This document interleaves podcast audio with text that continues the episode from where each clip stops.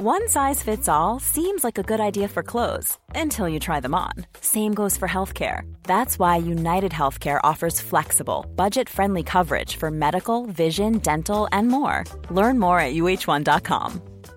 Everyone knows therapy is great for solving problems, but getting therapy has its own problems too, like finding the right therapist, fitting into their schedule, and of course, the cost. Well, BetterHelp can solve those problems.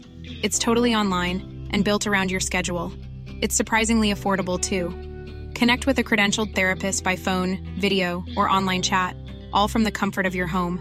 Visit betterhelp.com to learn more and save 10% on your first month. That's BetterHelp H E L P. When you're ready to pop the question, the last thing you want to do is second guess the ring. At Bluenile.com, you can design a one of a kind ring with the ease and convenience of shopping online. Choose your diamond and setting. When you find the one, you'll get it delivered right to your door. Go to Bluenile.com and use promo code LISTEN to get $50 off your purchase of $500 or more. That's code LISTEN at Bluenile.com for $50 off your purchase. Bluenile.com code LISTEN. A-kursen sponsras av Akademikernas a-kassa. Det är också Sveriges största a-kassa. Och varför ska man vara med i a-kassan? För att sova bättre om nätterna. För det här är ju någonting som ger en trygghet. Man står inte helt utan pengar om man då skulle bli av med arbetet. Och det är ju jättetråkigt att bli av med jobbet men det blir ju mindre tråkigt om man har safeat upp lite och betalat in 130 kronor i månaden till Akademikernas a-kassa så att man ändå kan få ut upp till 26 400 kronor i månaden. Och om man inte blir av med jobbet så kan man ju vara glad att man bidrar till trygghet för någon annan som förlorar jobbet. Ja, och om man byter jobb då behöver man ju inte heller byta a-kassa just för att det handlar ju inte om exakt vad man sysslar med utan det handlar ju om huruvida man är akademiker eller inte. Och det är vi hela livet. Verkligen, det är vi ju redan som studenter och även studenter är välkomna att bli medlemmar om man har som mål att ha minst 180 högskolepoäng. Så gå in på akademikernasakassa.se a-kursen i ett ord och bli medlem redan idag. Och tryggare kan inga vara än vi medlemmar och Guds lilla barnaskara. Ni två. Mm. Jag tror barnaskaran är större och medlemmarna med. Tusen tack Akademikernas a-kassa för att ni sponsrar A-kursen.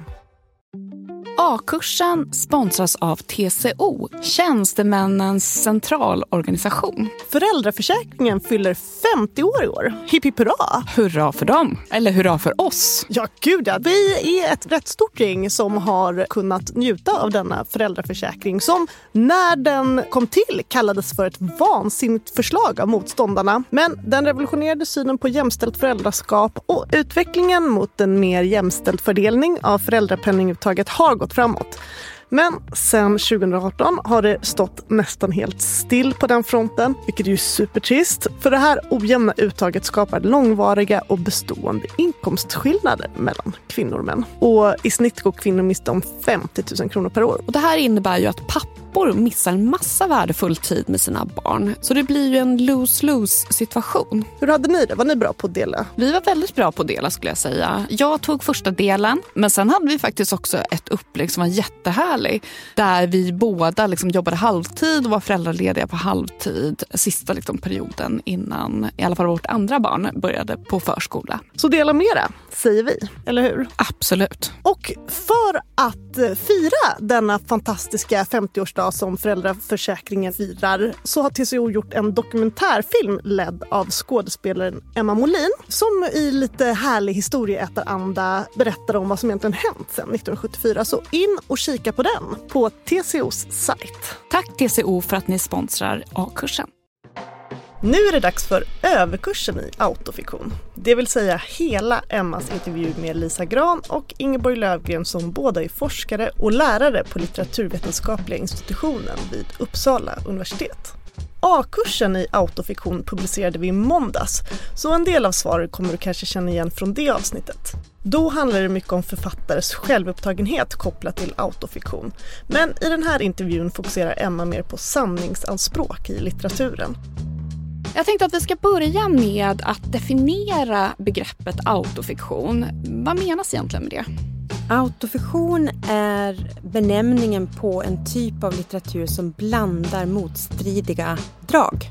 Både fiktiva element och självbiografiska sanna element. Och man kan väl också säga att det finns ju många olika slags litteratur som gör den här leken men att i autofiktionen så handlar det också ofta om just skrivandet och tillblivelsen av ett författarskap eller av en text. Så att det är en väldigt liksom, litteraturmedveten form av litteratur.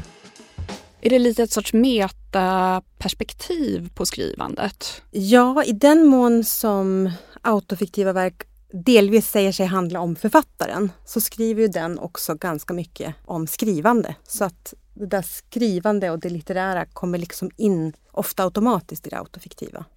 Och det här är ett begrepp som man har pratat ganska mycket om på senare tid. Är det ett nytt begrepp? Nej, alltså, ja, nytt och nytt. För I litteraturhistorien så blir det väl ganska nytt. Men själva begreppet myntades på 70-talet, 77, av en författare som hette Serge Dubrovsky. Men även andra teoretiker och litteraturvetare pratade generellt om den här frågan ganska mycket på just 70-talet. Om olika förhållningssätt mellan författare och läsare och eh, om litteraturen används för att skriva fram ett liv eller om livet används för litteraturen. Så den speglingen. Så på den tiden kände man att det behövdes ett begrepp som definierade det här. Var det för att det här var en ny typ av litteratur eller fanns det liknande genrer tidigare? Man kan väl säga också att eh, autofiktionen då som Dubrovski definierade 70-talet var ju också en reaktion på en forskning om självbiografin och vad som var möjligt inom självbiografin. Och då är det framförallt Philip Lejeune som skrev den självbiografiska pakten också på 70-talet. Och då beskrev han egentligen den självbiografiska pakten som att en författare då skriver i eget namn och med anspråk på att vara sanningsenlig om sitt liv. Och så gjorde han ett väldigt eh, intrikat eller snyggt liksom rutsystem nästan. Man kunde bocka av vissa element eller aspekter som då skulle pricka in litteraturen som självbiografisk. Och då lär Dubrovski liksom delvis i reaktion på detta ha uppfunnit autofiktionen då genom att ha motstridiga element i sitt författarskap. Så man kan säga det som en reaktion egentligen på att försöka att definiera självbiografin. Just det, för att visa att man behöver inte alltid vara helt ärlig i de här avsikterna att använda verkliga element eller att hitta på eller så. Utan den här pakten är inte så stabil. Precis. Så att det skulle visa sig sen, ja, framförallt sen då efter 70-talet, att det är fullt möjligt mm. att man kan ha ett verk där författarens namn är nämnt men det finns fiktiva element som händer. Eller tvärtom, att det är ett fiktiviserat namn men det visar sig mycket väl vara självbiografiska händelser som skildras i romanen. Skulle ni säga att i en del självbiografier innan 70-talet att det var egentligen autofiktion? Fast man kallar det självbiografi, att man inte riktigt fyllde i alla de här kriterierna.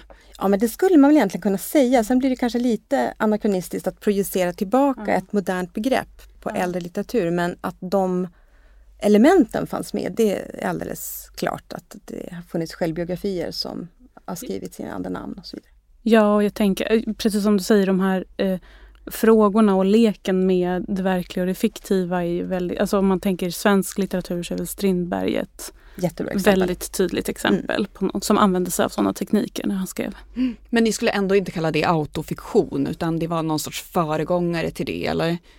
Ja, alltså det, det är lite så, när vi har undervisat om den här typen av litteratur så har vi i kursen pratat om fiktion och autofiktion. Mm. Och vi har liksom rört oss mellan de spänningspunkterna och liksom fiktion, autofiktion, självbiografiskt skrivande.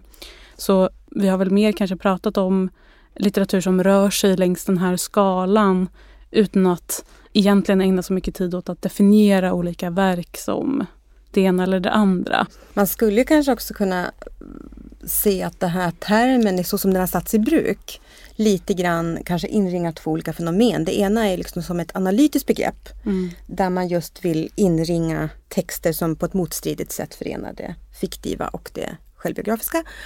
Och då kan man definitivt användare om äldre litteratur. Men sen kan man också just se det som en beteckning på en litteratur vi ser ungefär från 70-talet och framåt. Alltså lite mer som en historiskt betingad mm. genre. Mm. Och då kanske man är lite mer tveksam. Ja. Och också för det tredje då som ett marknadsbegrepp. Exakt. Som något som används för att sälja litteratur på ett visst sätt. Och då kanske det är i ja, men de senaste 10-15 åren som det verkligen har blivit ett stort begrepp och som jag kanske tänker att det är därför vi sitter här och pratar om det nu ja. för att det har liksom varit en stor litterär trend. Vad finns det för närliggande genrer inom det här området? Ja, självbiografin såklart. Mm. Något som låter ännu vagare men som brukar kallas för life writing. Vad har vi mer? Romanen är väl ja, närliggande. Precis. Jag tänker på nyckelroman ah, till exempel ja. och där brukar väl man prata om Strindberg och Röda rummet till exempel. Mm. Nyckelroman, precis, det är ju en typ av roman där man med en tunn fiktiv fernissa, så att säga, skildrar verkliga människor men som, om man då får nyckeln, kan avslöja vem det egentligen handlar om. Så det är inte ett nytt fenomen. Vilka författare skulle ni säga framförallt förknippas med autofiktion? Det stora namnet mm. idag är väl framförallt Knausgård. Ja, absolut. Och eh, alltså, om man tänker internationellt så skulle jag säga Knausgård, Rachel Cusk. Vad har vi mer? Alltså jag tänker ju framför allt nu då, för att jag är en mm. svensk litteraturvetare, mm. på den nordiska litteraturen. Mm. Och Knausgård har ju gjort ett sånt enormt genomslag också internationellt. Så det är framförallt då hans Min kamp-svit som eh, har tror jag, varit en stor källa till att den här termen också har fått ett sånt, inte bara medialt sving, men det har liksom också, tror jag kanske lite grann satt eh, som någonting finlitterärt.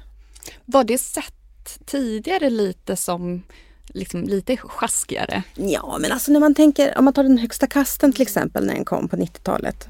Så Karina Rydberg skrev Den högsta kasten som kom ut 1997 och den sågs ju av många som en snaskroman, en skvallerroman. Där hon drar ner byxorna liksom på samtidskultureliten. Och samtidigt så är det ju ett intressant litterärt experiment. För där skildrar hon alltså människor som finns i verkligheten ja. men på ett eh, fiktivt sätt. Ja, det är det som är så mm. tvetydigt mm. ja, i autofiktionen och det är ja. det som också kan göra det vad ska man säga, moraliskt problematiskt. För hur försvarar man sig för en skildring som kanske inte till 100% är av en själv? Hur förhåller man sig det? Håller man huvudet kallt och tänker att ja, ja, här förevigas jag i en kanske skrattspegel eller en negativt ljus, men jag är ändå med. Eller eh, blir man indignerad och vill gå i clinch med skildringen? Eller vad skulle du säga Lisa? Ja, nej men jag tycker bara det är jätteintressant det du säger om liksom vad som har då blivit fin autofiktion och vad som tidigare då haft autofiktiva drag men inte bidragit till en sån här våg. Tänk liksom kvinnliga författerskap, ja, men som Karina Rydberg eller Myggor och tigrar till exempel som kom, några, ja, som mm. kom några år senare som också hade, blev en sån mediadebatt. Liksom, vem är det hon skriver om? Får man skriva så här? Mm. Medan Knausgård till viss del har också haft de frågorna kring sig men som ändå blivit enormt upplyft. Så jag tänker det är någonting som vi kan prata mer om sen också. Ja, det är kanske. svårt att inte tänka direkt på könsaspekten mm. i det hela mm. också. Mm. Att när kvinnor skriver om sitt smaskiga privatliv mm. så tolkas det på ett annat sätt.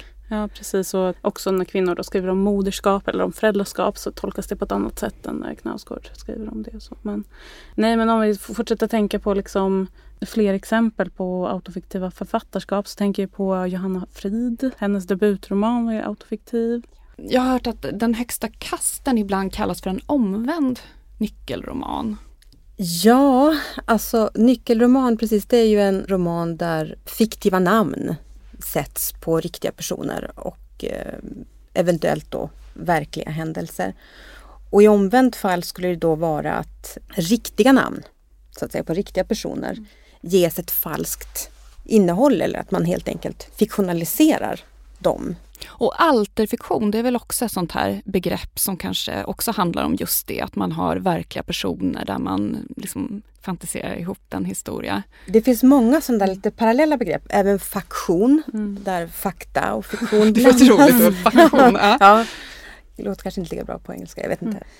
Och sen har vi också till exempel autoteori där eh, en författare som Maggie Nelson till exempel just det, just det. Eh, som skrev Argonauterna, det skulle nog både kunna klassas som autoteori och mm. autofiktion där hon bedriver både ett slags självbiografiskt, filosofiskt, teoretiskt arbete där tänkare liksom som har präglat henne som teoretiker kommer in och får liksom förklara henne och hennes partners mm. kärleksliv. Det är en slags essayistik som vi kanske inte har lika mycket av i Sverige, I Sverige tänker nej. jag. Men som ja, precis Maggie Nelson och Sheila Hetty tänker Just jag också det. går in i den kategorin som också skriver ja, men om sitt liv med teoretiska ingångspunkter. Det är intressant att se där, apropå det här med det könade, hur utvecklingen har sett ut. För ett element som vi har tagit upp på kursen till exempel, det är ju bekännelselitteratur. Mm. Och det är ju egentligen också en genre som går tillbaka redan till Augustinus. Och sen har vi Rousseau som också skrev väldigt kända bekännelser. Så Augustinus bekännelse är ju liksom en omvändelsehistoria om hur han blir kristen. Men han är ju också retoriker och filosof. Så att det finns liksom en stor tyngd av säga, självbiografins filosofiska dignitet där. Och även för all del också såklart hos Rousseau. Men bekännelselitteraturen så som vi känner den i svensk litteratur från 70-talet till exempel, det är ju framförallt en, en kvinnlig genre. Och den var länge en lågstatusgenre. Man tänker på Kerstin Thorvald till exempel, Det mest förbjudna, som ju blev en jätteskandal. Och får man skriva så här? Får man vara mamma så här? Så det är också intressant att se. Ja, men och eh, den här typen av bekännelser. Jag tänkte på om man jämför med då Augustinus bekännelse med hur han blev till slut en, en god kristen. Så mm. En av mina favoritbekännelseromaner är Skriv Kerstin skriv av Kerstin Strandberg. Som då till skillnad från många andra av 70-talets bekännelseromaner av kvinnliga författare inte handlar så mycket om hennes privatliv utan handlar om just hennes författarliv och hur hon går från att ja, men vilja skriva en god, realistisk, eh, typ borgerlig roman till att eh, liksom hålla på och vrida och vända. Hur kan jag liksom skriva litteratur som går ihop med min liksom, ideologi och min politik och det vad jag tycker är liksom, moraliskt gott. Så den sidan finns ju också även i den lite nyare bekännelselitteraturen. Det är inte bara, vi pratar ofta om autofiktion och den här typen av litteratur utifrån vad får man skriva? Får, man verkligen skriva så här om andra människor? Men det är också en litteratur som i sig självt gestaltar de frågorna om vad man får skriva om och hur ska jag kunna skriva om den här upplevelsen så att den blir sann både för mig och för andra. Och hur kan det liksom representeras? Så det ju, ligger ju i genren i sig också att ställa de frågorna. När det gäller just autofiktion, varför tror ni att det har blivit så populärt på sistone? Är det för att många läst Knausgård? Har han varit lite en sorts föregångare till många, de verk vi ser idag? Ja, alltså det ligger säkert någonting i det. Men jag tänker också att vi generellt lever i en tid där kulturen har ganska höga sanningsanspråk. Och att det skiftar ju liksom över århundradena i vilken mån det är tillåtet att dikta och inte. Men att vi nu har en kultur där true crime är liksom den främsta formen av kriminal ja, då, inte fiktion, men liksom att det ska vara, saker ska vara baserade på sanna berättelser. Jag tog upp ett exempel på vår kurs som var aktuellt för ungefär ett år sedan. Jag hade läst en recension av filmen Tar med Kate Blanchett i en ändå ganska väl ansedd amerikansk tidskrift där recensenten då beskriver hur hon kommer ut från biografen alldeles tagen och måste liksom gå hem och omedelbart googla huvudpersonen för att få veta vem hon var och blir bestört när hon förstår att det här är en påhittad person. Och så här, jag kunde inte fatta att det jag hade sett de senaste två timmarna bara var påhittat. Men det finns ingenting i filmen som antyder att det skulle vara baserat på en sann berättelse. Ja. Utan det jag vill komma till är att vi går in i kulturella upplevelser med den förutsättningen att det här är sant eller att det baseras på verkligheten. Så det säger någonting om vår tid? Jag, jag tänker det, att det är utgångsläget på ett annat sätt än vad det kanske varit tidigare. Det här som du beskriver nu, parallellt med det så pratar man ju också om att man ska skilja på verk och person. Hur enkelt blir det i en tid när man utgår från att allting på något sätt är baserat på verkliga upplevelser? Det är en jättebra fråga. För att detta att skilja på verk och person har ju också liksom varit, särskilt under ett modernistiskt idiom, väldigt, väldigt viktigt. Att verket är liksom en sluten enhet, det talar för sig. Och sen också mycket under influens av till exempel poststrukturalismen och under postmodernismen.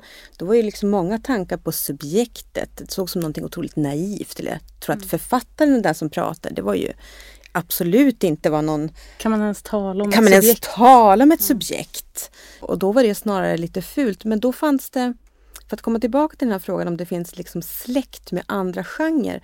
Man kan säga att under det postmoderna idiomet så var ju metafiktionen väldigt närvarande. Alltså lager på lager av fiktion. Självreflexiv fiktion som påtalar sin egen fiktionalitet och sådär. Och ibland kunde det innefatta att man också blandar in en fiktionaliserad version av författaren. Jag tänker till exempel på Paul Austers New York-trilogi. Där Paul Auster som fiktiv karaktär figurerar. Jag skulle ändå inte säga, vad skulle du säga Lisa, att, att det är autofiktion. För det är så uppenbart en lek med fiktivitetens möjligheter och den har liksom inte draget av att försöka hitta någon slags svunnen verklighet Nej. av den karaktär vi till exempel ser hos Knausgård. Ja. Där finns ju ett uttalat, på något sätt, en ambition att nå en verklighet som, som Ja. tycks förlorad medan postmodernismen, där tycks det vara det är bara bra om den är borta. Eller vi har liksom avslöjat den som en Ja, illusion. där, ja, men där finns det mer av en liksom att leken med subjektet och verkligheten är, är mer uppenbar. Mm. Medans det då i den, åtminstone den här lite nyare autofiktionen som vi pratar om nu, liksom, ändå någonstans vill att det också ska uppfattas som verklighet om man kan säga. Här tänker jag lite på Claes Östergren också. Mm. Han har väl också lite sådana här alter ego Mm. och blandar väldigt mycket kanske också i gentlemän och Ja. i renegater. Mm. Påminner det lite om Det påminner om det och jag menar, det är helt klart så att det finns ett släktskap så jag vill inte liksom dra en för stark Nej. gräns mellan postmodern metafiktion och den autofiktion vi ser kanske framförallt från 2000-talet och sådär. Men det finns ju också litteraturvetare och historiker som har till exempel uppmärksammat vad som finns i Knausgård, nämligen en slags uppgörelse också med poststrukturalism, postmodernism och ett försök att nå verkligheten.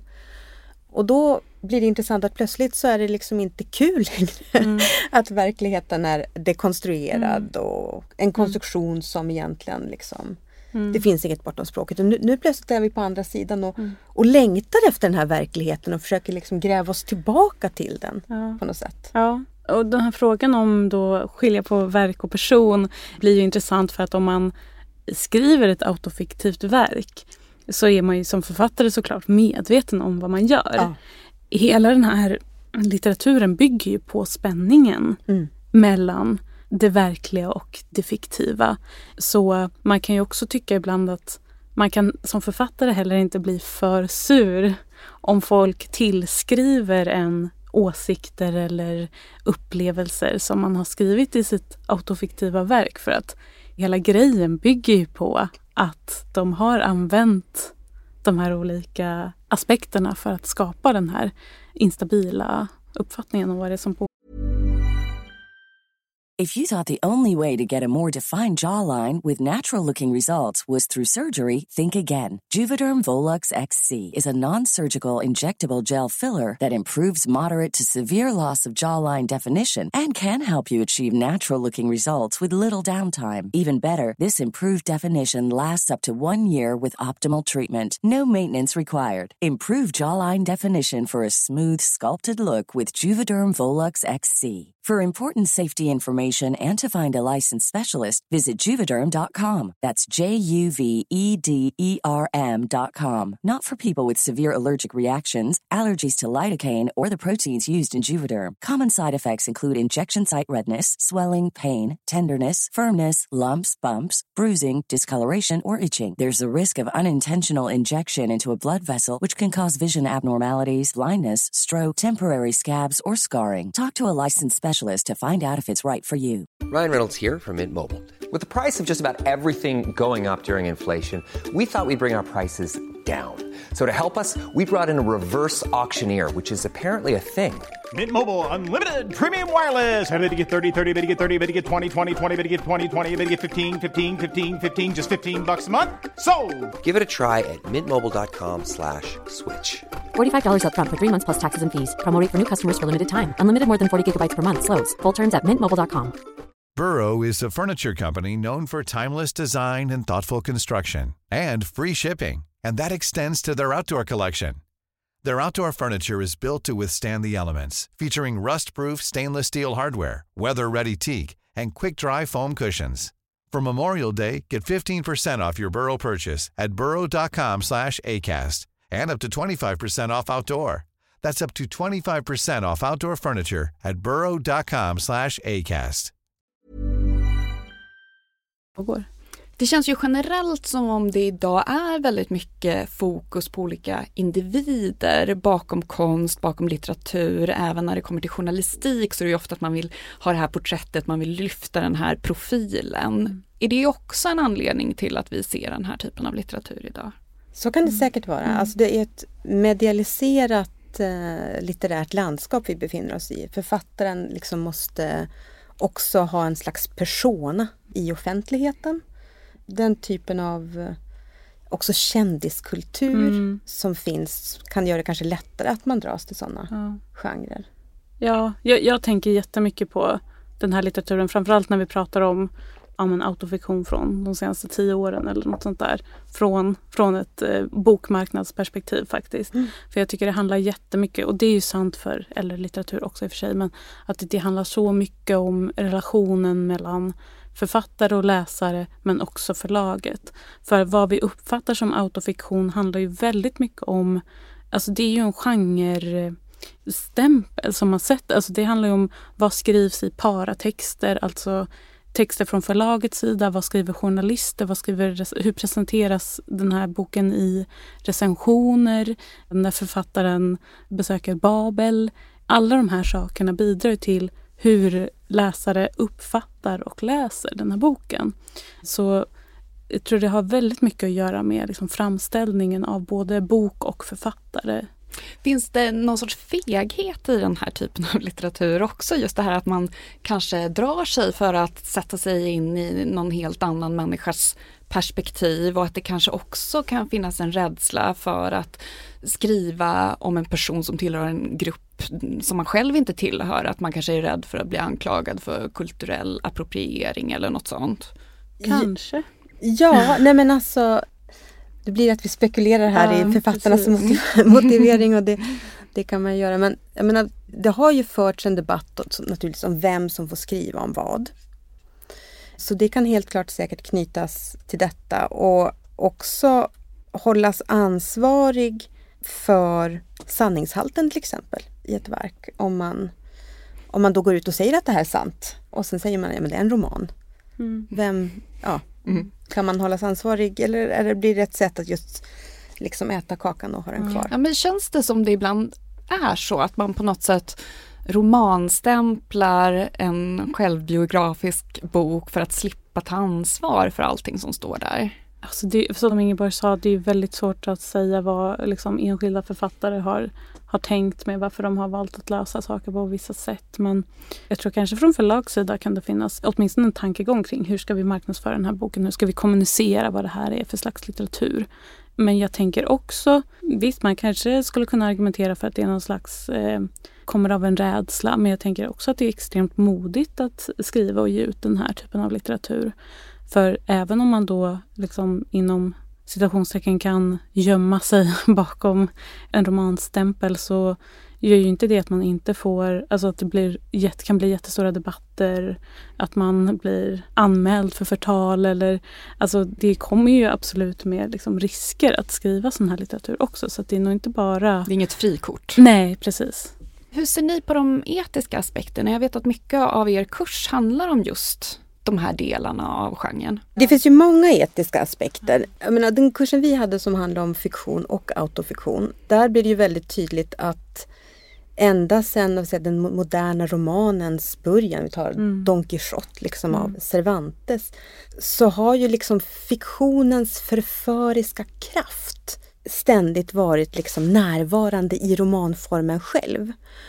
Och där finns liksom inbakat också den här eskapistiska tendensen som egentligen all litteratur kan innehålla, alltså en flykt från verkligheten.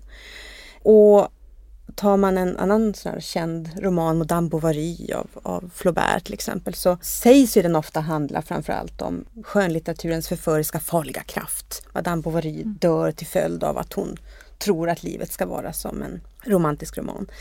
Så det finns liksom etiska aspekter egentligen av all typ av roman läsning. Så det är egentligen ingenting helt nytt mm. som kommer med, med autofiktionen. Men jag tänker mig att det du frågar efter då är ja, men ansvaret hos författaren. Vilka får man lämna ut? Och till vilket pris? Och kan en estetiskt kvalitativ roman betala för den sorg och den smärta och lidande som det eventuellt åsamkar då de som skildras för så har jag hört att det har varit lite snack om med Knausgård till exempel, mm. att man på något sätt tycker det är okej att han hänger ut de här människorna för det är så pass bra litteratur. Ja, alltså jag har nog inget bra svar på den här frågan egentligen. Det är väldigt svårt att säga vad man har rätt att skriva och inte. Men jag tänker också att den här typen av litteratur kommer ur också av något slags moraliskt imperativ, att man känner att man säger saker som faktiskt måste sägas. Att det, finns inte bara en sorts liksom, moral som handlar om att man inte får lämna ut människor Nej. utan att det också finns en sorts skyldighet ja. i att beskriva verkligheten. Ja precis och att litteraturen då erbjuder en, ett, ett forum eller ett medium för den sanningen eller den upplevelsen som man känner faktiskt måste också talas.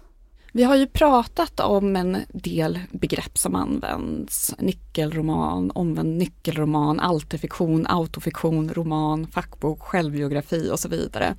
Är det viktigt att man har sådana här uppdelningar och är det viktigt också att man från författaren, från förlagen är väldigt tydlig med vilken kategori en viss bok tillhör?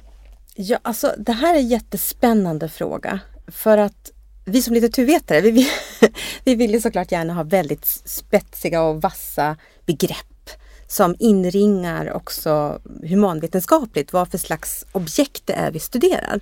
Forskare gillar att mäta och räkna ja. och så, då vill man kategorisera. då vill man kategorisera. Ja. Men autofiktionen är ju liksom per definition en märklig blandform. Den säger mer eller mindre, vi kan inte säga att det här är antingen fiktion eller ren själv, sannings... Eh, eller vi vill inte säga. Eller vi vill inte säga, precis. Och det här, det här tycker jag visar på, apropå det här med moral tidigare, att autofiktion tror jag ibland mer än att beskriva ett, ett, en genre som vi liksom bara vet vad den är och hur vi ska hantera den när vi väl har satt stämpeln. Nu vet vi att det här är autofiktion. Så sätter den ju fingret på ett problem. Också ett moraliskt problem. Nämligen hur ska vi som läsare förhålla oss till det vi har läst? Och om vi blir arga och upprörda, mm. vem ska vi hålla ansvarig? Så att jag tror att du har helt rätt i att det finns en djup etisk dimension i genren i sig. Men jag tror inte att vi kommer lösa den genom att sätta rätt beteckning. Utan jag tror att den inringar snarare just arten av ett slags problem som läsaren då kommer, varje läsare kommer behöva bemöta i sin läsning. Vad är det jag ser? Liksom, vad är det för slags text jag befattar mig med? Känns det ibland som om man försöker frånta läsaren ett ansvar? Alltså att man lägger allt ansvar på antingen författaren eller förlaget och att man kanske inte vill att läsaren ska behöva ta ansvar för hur man tolkar innehållet. Ja, det är frågan vem som skulle i så, fall, i så fall vilja frånta läsaren detta. Jag tror inte att författarna vill det. Jag tror att de, som Lisa sa, de skriver nog i den här lite farliga genren kanske också för att läsaren ska beröras. Eh, men samtidigt, det är en jättespännande fråga. I ett avsnitt av Babel då Linda Knausgård Boström diskuterade sin roman Oktoberbarn. Då får hon frågan av Jessica Gedin som då är programledare. Mm. Ska jag kalla karaktären hon eller ska jag kalla henne du? Och då märker man liksom i live scen att Linda sitter där och tänker efter och sen tror jag hon säger någonting i stil med vi kan kalla henne hon. Och det där är ju intressant som litteraturvetare att ställa sig frågan, och kanske för alla läsare, och, och, fråga kan man göra så? Kan man bestämma i efterhand lite i dagsform, ska vi kalla henne hon eller ska vi kalla henne du? Är det så man kan kategorisera om det är ett fiktivt hon eller en riktig Linda? Och det där tycker jag visar på att författarna själva är inte helt på det klara. Nej precis, det tror jag är en jättebra poäng också. Att så här, litteratur och all konst uppstår ju och sen kan det ta lång tid innan en tolkning av det faktiskt sätter sig. Mm. Och man liksom nästan 2000 år senare sitter och pratar om att uh, Augustins bekännelser var ju ett autofiktivt verk. liksom, sånt här är både, kan hända över tid för att man får någon slags bruksförståelse för vad, vad det är man läser och så. Men också att det är olika i stund till stund. Att det, tolkning uppstår ju i stunden på något sätt. Så på det sättet är det ju kanske det är svårt att prata om liksom läsarens ansvar men det, det, ju, det uppstår ju i läsaren såklart. Det har ju varit diskussionen om Alex Schulmans böcker där han skriver då om historiska personer, sina släktingar och att det har då kommit olika typer av avslöjanden om att saker som har stått i hans böcker inte har varit baserade på fakta. Har ni följt den här diskussionen och har ni någon synpunkt på det? Ja, någorlunda. Alltså ni som, som sysslar med sånt här, ja. tycker, vad, hur tänker ni när de här frågorna börjar diskuteras ja. i offentligheten? Tycker ni att det är liksom, är det massa självklarheter? så. Nej men mm. jag tror att det är lite, kanske lite tråkiga forskarsvaret är att vad intressant att de diskuterar den här och att det visar på hur många olika ingångar den här frågan har. Kan det vara viktigt också att den här frågan diskuteras, att den kommer upp, att folk börjar fundera lite på liksom, vad är det jag läser egentligen och hur mycket sanningsanspråk har författaren mm. och så. Ja, och jag, jag, tror faktiskt i just den här, i det här fallet med den här boken med en författare som är så otroligt känd och läst och eh, personer som omskrivs som är kända och lästa och så vidare så tror jag ändå att det finns ett värde i att det finns en mer aktiv läsning eller vad man ska säga. För jag tror verkligen att den här typen av bok är en sån som folk ser i affären och tänker av. vilken intressant historisk berättelse om eh, den här författarens morföräldrar. Och speciellt när det är en författare som också använder sitt liv hela tiden i vilken form det nu än uttrycker sig. Att det är lätt att läsa lite slappt kanske. Och att den här typen av debatt ändå sätter fingret på att man kan inte bara läsa en text och ta den för given. Eller vad man ska säga. Men jag tycker den här frågan också om Schulmans Bränn alla mina brev sätter också fingret igen på den här intrikata relationen mellan författare och verk. För den har ju beteckningen roman. Och där Lappin har liksom gått till källorna, han har gått till Carolina Rediviva och tittat i arkiven och han har liksom sökt efter de här äh, texterna som då Schulman påstår att han har byggt sitt arbete på. Och det han konstaterar då det är att det finns liksom en missmatch här. Det finns ibland inte material som Schulman verkar påstå har funnits där och saker i romanen stämmer inte tidsmässigt. Kronologin är fel och sådär. Och det är mycket som står på spel för det är som sagt ett slags eh, karaktärsmord som begås i romanen då på eh, Sven Stolpe. Men det jag tycker är spännande att se i den texten och i, i den efterföljande debatten det är ju att det är en fråga vad Schulman får göra i sin roman. Men han har ju också uttalat sig själv utanför romanen och det är framförallt det där som Lappin tar fasta på. Och det tycker jag är riktigt därför att att fabulera och blanda verklighet och fiktion i en roman, det är liksom okej. Okay. Ja. Men att sen gå utanför romanen och i egen person påstå att det här har hänt, det här är sant, när det då visar sig inte vara sant, ja men då har vi ett annat spel. va? då gäller andra regler.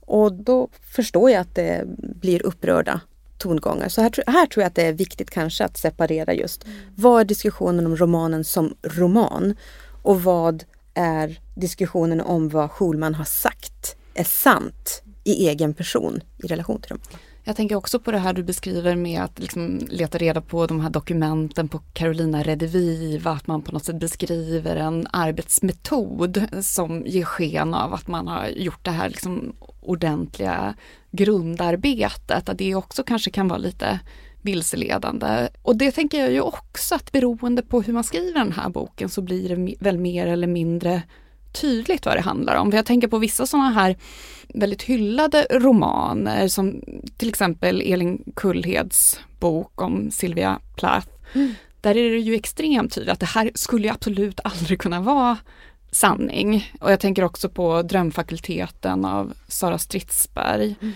Eller vad tänker ni om, om dem? Att det är så extremt tydligt, det är skrivet i jag-form, det är liksom ihopfantiserat. Det är så tydligt att man inte ger sken av att försöka beskriva verklighet. Ja men absolut och där tycker jag också att eh, det finns ju kritiker av autofiktion som också har just på något sätt lyft att ja, men komma tillbaka lite grann till den här skvallerkritiken eller att man använder liksom verklighetens smärta eller snaskigheten i att hänga ut någon istället för att på ett konstfärdigt sätt bygga upp en estetisk helhet i fiktionen i sig. Va? Om man tar en roman som Blond som helt klart estetiskt står på sina egna ben. Drömfakulteten av Sara Stridsberg. Som ju såklart då inte har anspråk på att berätta hur Valerie Solanas sista dagar i livet såg ut.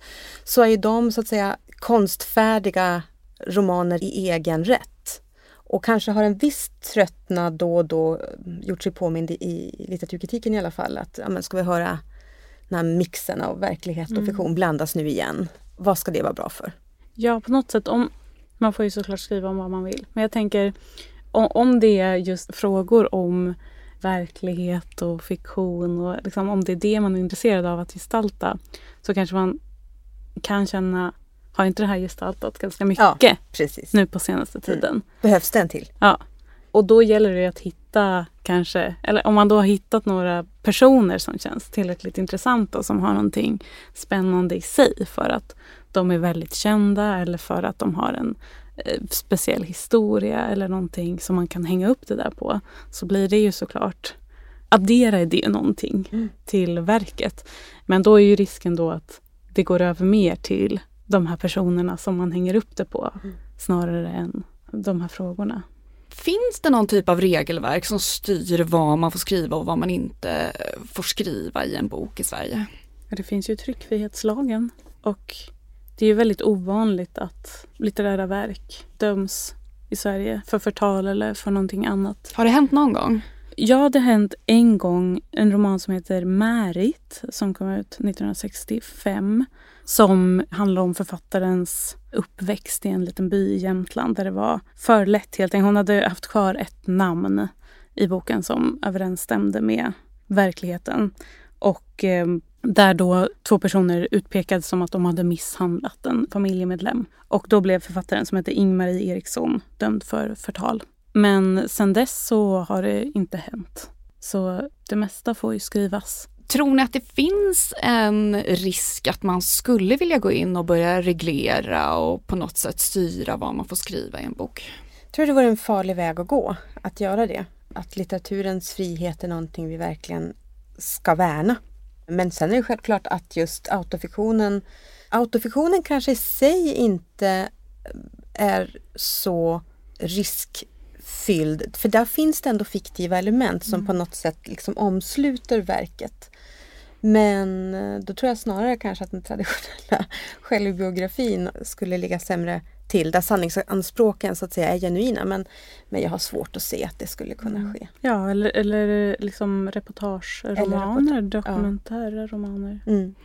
Tänker ni att man ska läsa en självbiografi? Ska man utgå från att det som står i boken är liksom en sann och objektiv beskrivning av verkligheten eller behöver man ändå ha de här glasögonen där man tänker att ja, men det här är författarens perspektiv? Ja, det tror jag absolut. Jag skulle säga att man ska läsa en självbiografisk bok, roman eller inte, som det här är vad den här författaren vill ha sagt om detta. För det första så, jag menar ett objektivt perspektiv på någonting finns ju inte, tänker jag. Och jag skulle i alla fall personligen inte kunna ge en objektiv berättelse om, om mitt liv. Så jag tror inte att en författare skulle kunna göra det heller. Men det är klart, som, precis som jag tycker det var jättebra det Ingeborg sa om att, att litteraturen verkligen har en förförande kraft. Och att en bra författare såklart får oss att eh, känna empati och leva oss in i det som berättas. Så eh, det är klart, man, jag tycker inte att man ska gå in i litteratur med så helt kallt huvud och bara jag får absolut inte låta mig luras av detta. För det skulle ju vara ett jättetråkigt sätt att förhålla sig till litteratur på. Men däremot när man sen talar om det och diskuterar litteraturen så måste man nog ha det med sig att en objektiv representation av verkligheten inte existerar. Jag tänker också att, att själva genren självbiografi tycks ju ge vid handen att även om författaren har önskan och anspråk att så sanningsenligt som möjligt skildra sitt liv så blir det en perspektivistisk utgångspunkt alldeles oavsett för det är mitt liv. Mm. Och det är hur jag har upplevt och det är hur jag har sett det som ska återges. Och, och sen får man ju då den här extra dimensionen ifall författaren dessutom inte är intresserad av att till punkt och pricka följa verkligheten utan faktiskt väva in fiktiva element. Men där tror jag att man får helt enkelt man får gå case by case. Det finns inget sätt att komma runt att vi måste möta texten, den skönlitterära mm. texten var och en och liksom se på vilket sätt kan jag lita på den här författaren och när kan jag inte göra det och vad för signaler skickar den här texten ut. Och med tanke på det, just hur författaren pratar om sitt verk i olika sammanhang. Tänker ni att det är också viktigt där, att man är ärlig och transparent med vad som verkligen stämmer och vad som inte gör det? Ja, alltså ja. Eh, det som handlar om andra människor är det väl viktigt att tänka på vad man säger. Jag tänker att man, som författare får man väl berätta om sitt konstnärskap på vilket sätt man vill. Ändå. Men lite som vi var inne på med brännande mina brev diskussionen så blir det väl i sådana fall där man då glider in och ut ur fiktionens ramar. Så man behöver hålla tungan rätt i mun helt enkelt.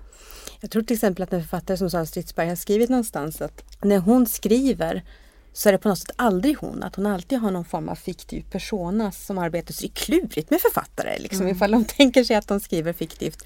Även när de verkar i genrer där vi inte förväntar oss det. Jag tycker dock att det är ganska viktigt att just hålla isär vilken frihet har de i sin romankonst eller i sin skönlitterära konst och vilket ansvar kan de faktiskt förväntas ha när de pratar som vanligt folk eller liksom stå, måste stå för vad de säger i icke-litterärt sammanhang. Jag tänkte att vi ska spana lite framåt. Eh, det gillar inte heller forskare att göra i och för sig, men vi testar ändå. Vissa menar ju att 2010-talet eh, var autofiktionens decennium. Tror ni att vi lite har passerat piken? Jag tänker till exempel, vi har ju pratat om Knausgård, Hans eh, nya trilogi Morgonstjärna mm. är ju inte, det finns lite kanske inslag av autofiktion men inte alls på samma sätt som Min kamp. Är det ett tecken på någonting? Det är väl kanske ett tecken på att Knausgård har sagt Jag det han ville säga. eh, men, Man kan eh, inte skriva hur många Min kamp-böcker som nej, helst. Precis. Eh, men nej, jag tror, jag tror ändå att behovet av att diskutera de här frågorna som vi har pratat om nu idag är ganska konstant i litteraturen. Som vi har varit inne på, det här har gjorts liksom sen åtminstone de tidiga kristna, om inte ännu längre tillbaka. Och att det här att man fick ett namn för det som till slut har slagit. Autofiktion gjorde kanske också att man har kunnat sätta fingret på någonting och det har kanske varit en liten peak-trend. Men det kan också ha att göra med att eh, man har sett att det här är ett bra sätt att ja, men sälja in en historia på och en ram kring en bok som man kanske inte riktigt har vetat hur man ska presentera. Och det kanske kommer försvinna nu för att man tycker att man har gjort det tillräckligt. Men att den typen av litteratur kommer finnas kvar fast kanske inte den som kommer diskuteras mest i poddar eller ett litteraturprogram på tv eller någonting utan man kommer vända sig mot något annat. Men jag tror en annan sak som jag tänker om den här litteraturen är att om vi tänker det vi pratade om för en stund sedan om ja, men på 70-talet att man började för det första fundera över hur den här självbiografiska pakten ser ut. Men också då från, i bekännelseromanen prata om så här, men hur kan jag som kvinna till exempel skriva mitt liv? För det behövs kanske ett nytt språk. Jag behöver skriva på ett annat sätt än vad, vad en manlig författare skriver om sitt liv för att jag ska kunna representera mina erfarenheter och min upplevelse av att vara ett subjekt.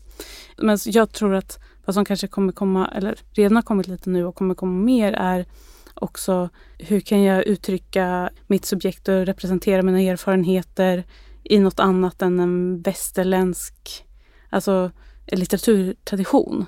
Att det finns författare som med hjälp av sina liksom, myter och legender och eh, ja, litterära traditioner från, eh, jag vet inte, Igbo-kulturen eller liksom sy sydamerikanska litterära traditioner skriver också autofiktion men på ett sätt som vi kanske inte känner igen som autofiktion för vi tänker åh det här är magisk realism. Men som man kanske också kan förstå som ett sätt att utforska vad som är sant och inte i litteratur. Jag tänker också att litteratur tenderar ju att handla om de, om man så vill, existentiella problem som upplevs i samtiden. Och tittar vi på samtidens verklighetsförnekelse av klimathot och sociala medier, hur mycket man kan uppleva att man lever ett halvfiktivt liv på sociala medier, Tinder, liksom. Vad är verkligt och vad är fiktion i våra liv? Så länge det är en angelägen fråga mm. så skulle jag säga att den här genren definitivt i alla fall har en god jord att så att säga växa i därför att det är problem faktiskt som speglar vår tid. Så autofiktionen är här för att stanna? Kanske. tack Lisa Gran och Ingeborg Lövgren för att ni vill gästa vår podd och tack för att just du har lyssnat. Det här avsnittet spelades in på Beppo och nästa vecka är Emma Frans och jag, Clara Wallin, tillbaka med en ny A-kurs och överkurs. Artificiell intelligens kommer det handla om då. Prenumerera gärna på den här podden i din poddapp så missar du inte det. Hej då! Hey, it's Paige DeSorbo from Giggly Squad. High quality fashion without the price tag. Say hello to Quince. I'm snagging high-end essentials like cozy cashmere sweaters, sleek leather jackets, fine jewelry, and so much more. With Quince being 50 to 80% less than similar brands. And they partner with factories that prioritize safe, ethical, and responsible manufacturing. I love that. Luxury quality within reach. Go to quince.com slash style to get free shipping and 365 day returns on your next order. Quince.com slash style.